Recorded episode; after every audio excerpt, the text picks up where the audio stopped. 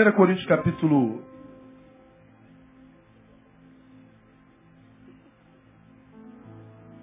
11. Obrigado. Você já abriu, amém?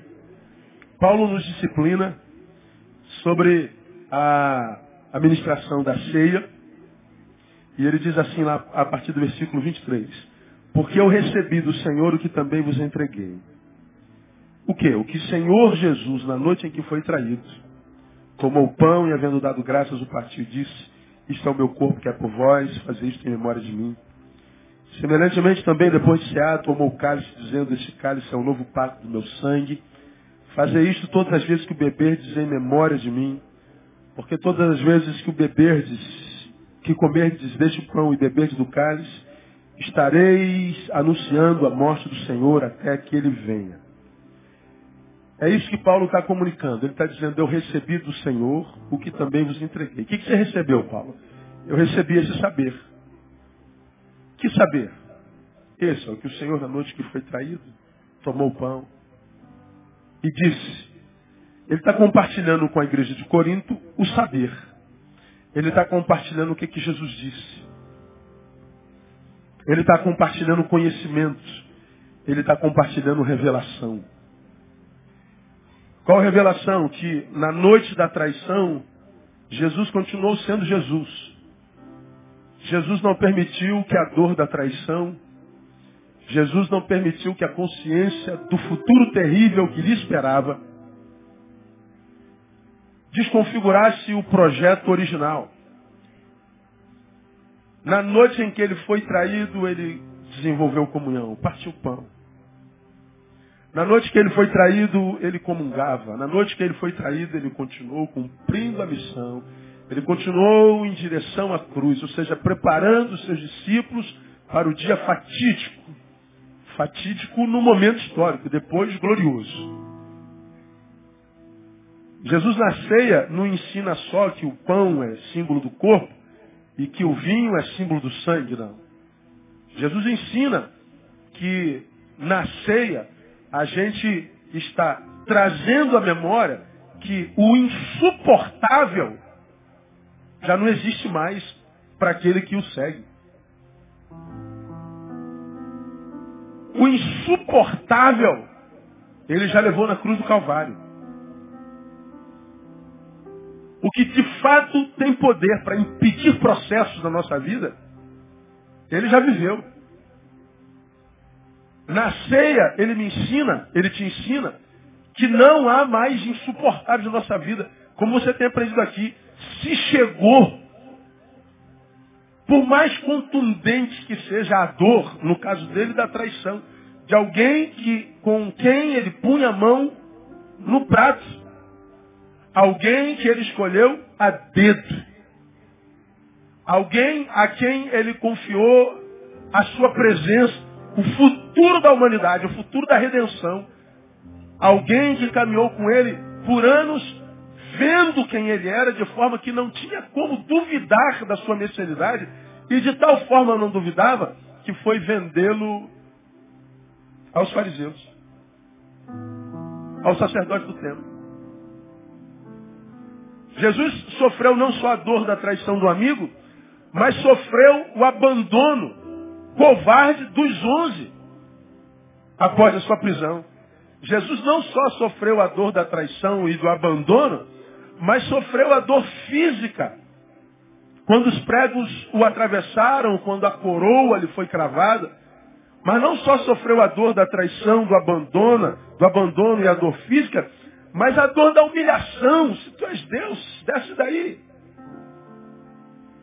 Jesus aglutinou em si as dores mais contundentes que um ser humano podia sentir na vida. Jesus aglutina em si não só essas dores, mas diz a palavra, a palavra que ele carregou sobre si os nossos pecados. Jesus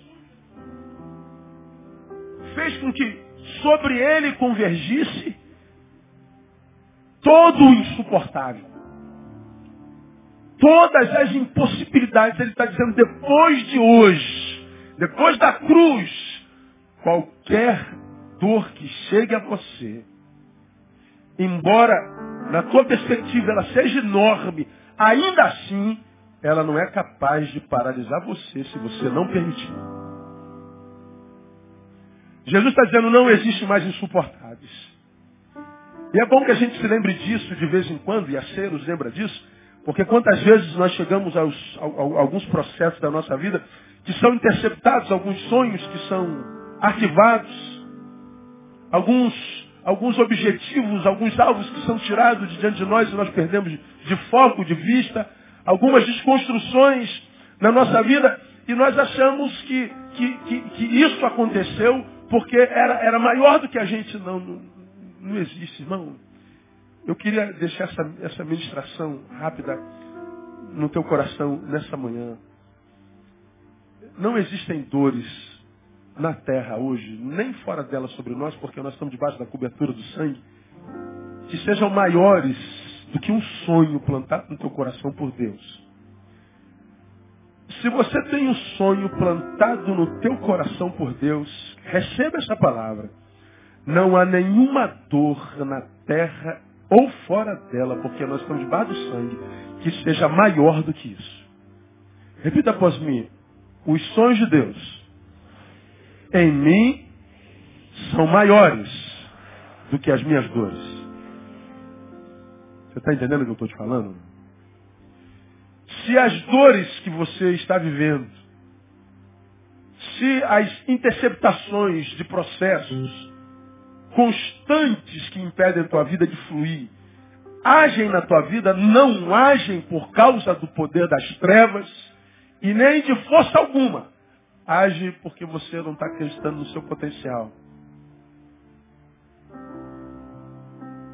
Eu recebo telefonemas a todos os instantes de gente chorando, das dores, do insuportável, do inominável.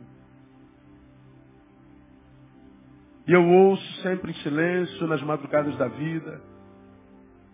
A pessoa no seu desespero liga e eu ouço silentemente. Deixa falar quanto tempo for possível. Às vezes a patroa fala assim, ainda está falando? Você está falando. Deixa falar. Algumas só ligam porque querem dividir a dor. E nós precisamos ser suporte do outro, suportando uns aos outros sem. Eles não querem ouvir algo porque não há nada a se dizer. E na maioria das vezes, quando eu digo, eu digo, você é maior do que essa dor. Você só precisa acreditar nisso. Porque o que mata os que estão sendo interceptados nos processos não é a dor que chegou, é a incredulidade com relação à sua própria potencialidade. Não é a tua dor que está te matando, é a falta de fé que você tem em si mesmo.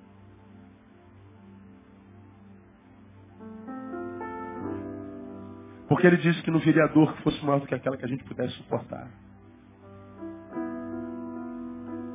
Coube dentro de você, você é maior do que ela então. A ceia é uma forma que Paulo utilizou para dizer, olha gente, vocês que estão comendo pão, bebendo vinho, Jesus está pedindo para que vocês se lembrem que o insuportável ele já viveu.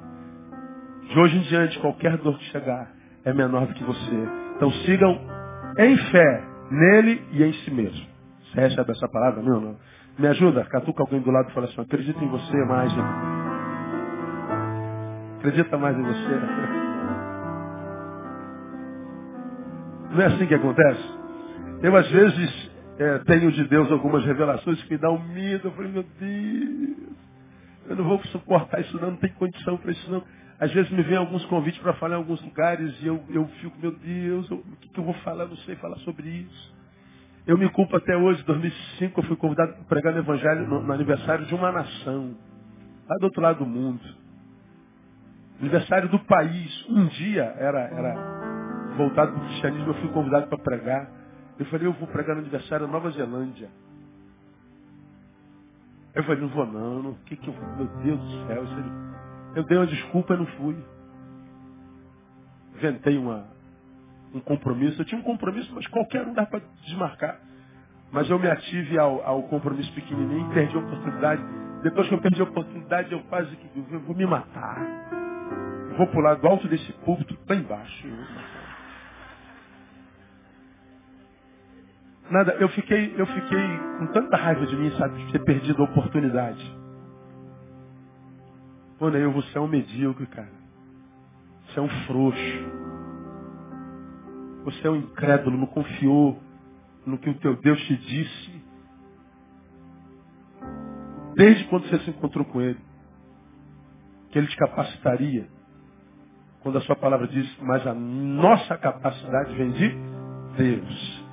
Você não confiou no teu Deus que disse que te daria boca e sabedoria, de modo que ninguém conseguiria te suportar, te sobrepujar. Eu não acreditei nisso. Covardemente me retirei.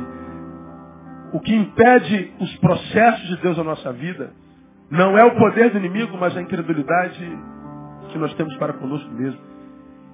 Então, a, a ceia não é só lembrar que o corpo é, é, é simbolizado no pão e o sangue no vinho, mas é para que nós lembremos que não existe mais no caminho poderes capazes de interceptar processos de sonhos de Deus que estão se transformando em realidade em nós. Então, quando você comeu pão nessa manhã e bebeu vinho nessa manhã, disse assim, Deus, eu como esse pão e bebo esse vinho. E restaura minha aliança contigo, dizendo, eu não vou mais insuflar os teus projetos na minha vida. Eu não vou mais sabotar os, os, os projetos que tu tens para mim.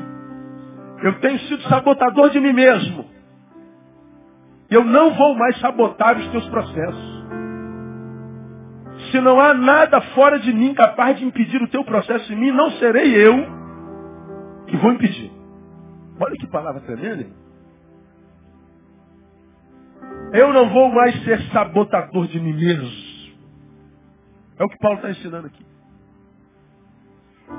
Depois ele bota a sua própria impressão, 26. Porque todas as vezes que comeres desse pão, beberes desse cálice, estareis anunciando a morte do Senhor até que ele venha. De modo que. Deixa eu beber minha aguinha aqui.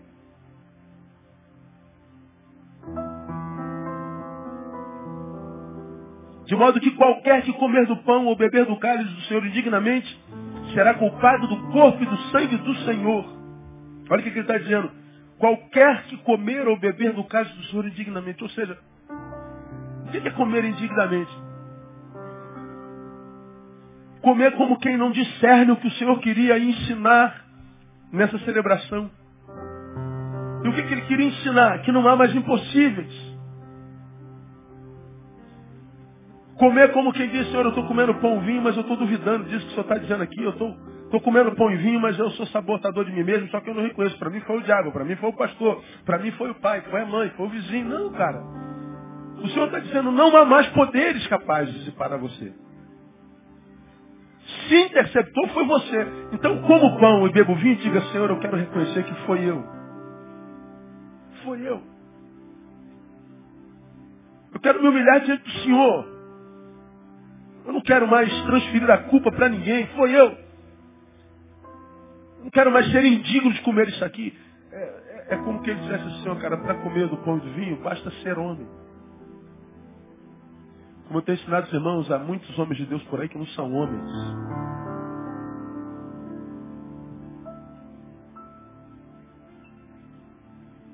E o Senhor não quer homens de Deus que não sejam homens. E o homem é aquele que aponta para si e diz, eu achei o culpado. Então Deus, se tu sofrestes o que sofrestes, eu posso sofrer o que cabe a mim no caminho. Tu és a minha inspiração, se tu estás a dizer que eu posso, então creio. Pronto, você já é digno disso. Reconheceu como Senhor, como Salvador. E quem o reconhece assim se vê como discípulo, o discípulo obedece e cumpre a missão. E aí ele vem e diz no 28, examine-se, pois, o homem a si mesmo, e assim coma do pão, beba do vinho. Ou seja, não há ninguém fora de mim que eu tenha que examinar. O exame ele é sempre autoexame.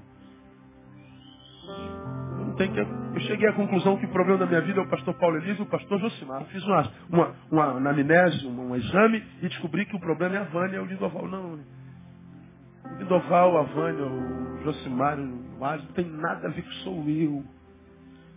Então tem que examinar. Eles me fizeram mal, mas por que, que esse mal não sai de mim? Porque eu estou me gestando errado. Então onde é que eu estou errando? E à medida que se examina, detectou o problema, muda. Esse exame, e aí eu termino o 29 dizendo porque quem come e bebe, come e bebe para sua própria condenação, se não discernir o corpo do Senhor. Ele está dizendo a quem participa da ceia, sem a menor consciência do que está fazendo, que é um momento de autoexame, é um momento de contrição, é um momento de reflexão, auto-reflexão, de autoexame. Momento que a gente olha para dentro de nós e diz, onde é que eu tenho errado? E eu tenho errado, e eu quero confessar o Senhor, e eu quero voltar a ser o que eu fui no teu caminho um dia. Eu não quero culpar ninguém, porque eu estou entendendo que não, não há na terra ou fora dela poder suficiente para interceptar processos, que o sonho do Senhor em mim é maior do que qualquer dor. Então eu como e bebo. Agora, quando eu não faço isso, olha, olha que ele diz no versículo 30. Por causa disso, há entre vós muitos fracos, Fraco é aquele que está diante da possibilidade, mas o ânimo foi. Aí ele diz, enfermos, é aquele que se entregou à fraqueza sem luta, ficou crônico. Agora não há mais possibilidades. E muitos que dormem. Morreram mesmo. Existencialmente e fisicamente falando. Uma fraqueza não discernida que vem por um desânimo, que adoece, que mata. Simplesmente porque não discerniu. Enfraquece porque acha que foi o outro, adoece por causa do outro, morre achando que foi o outro e não sabe que o problema está intrínseco, endógeno, não exógeno, dentro, não fora. Então que nessa manhã nós possamos celebrar ceia nessa perspectiva de que o que o Senhor quer é que nós nos examinemos e discernamos que não há dor no mundo maior e nem mais poderoso do que o sonho de Deus em nós. Que os sonhos de Deus para a tua vida se cumpram no nome de Jesus, para a glória de Deus Pai. Você recebe essa palavra, hein? Vamos aplaudir forte. Vamos celebrar.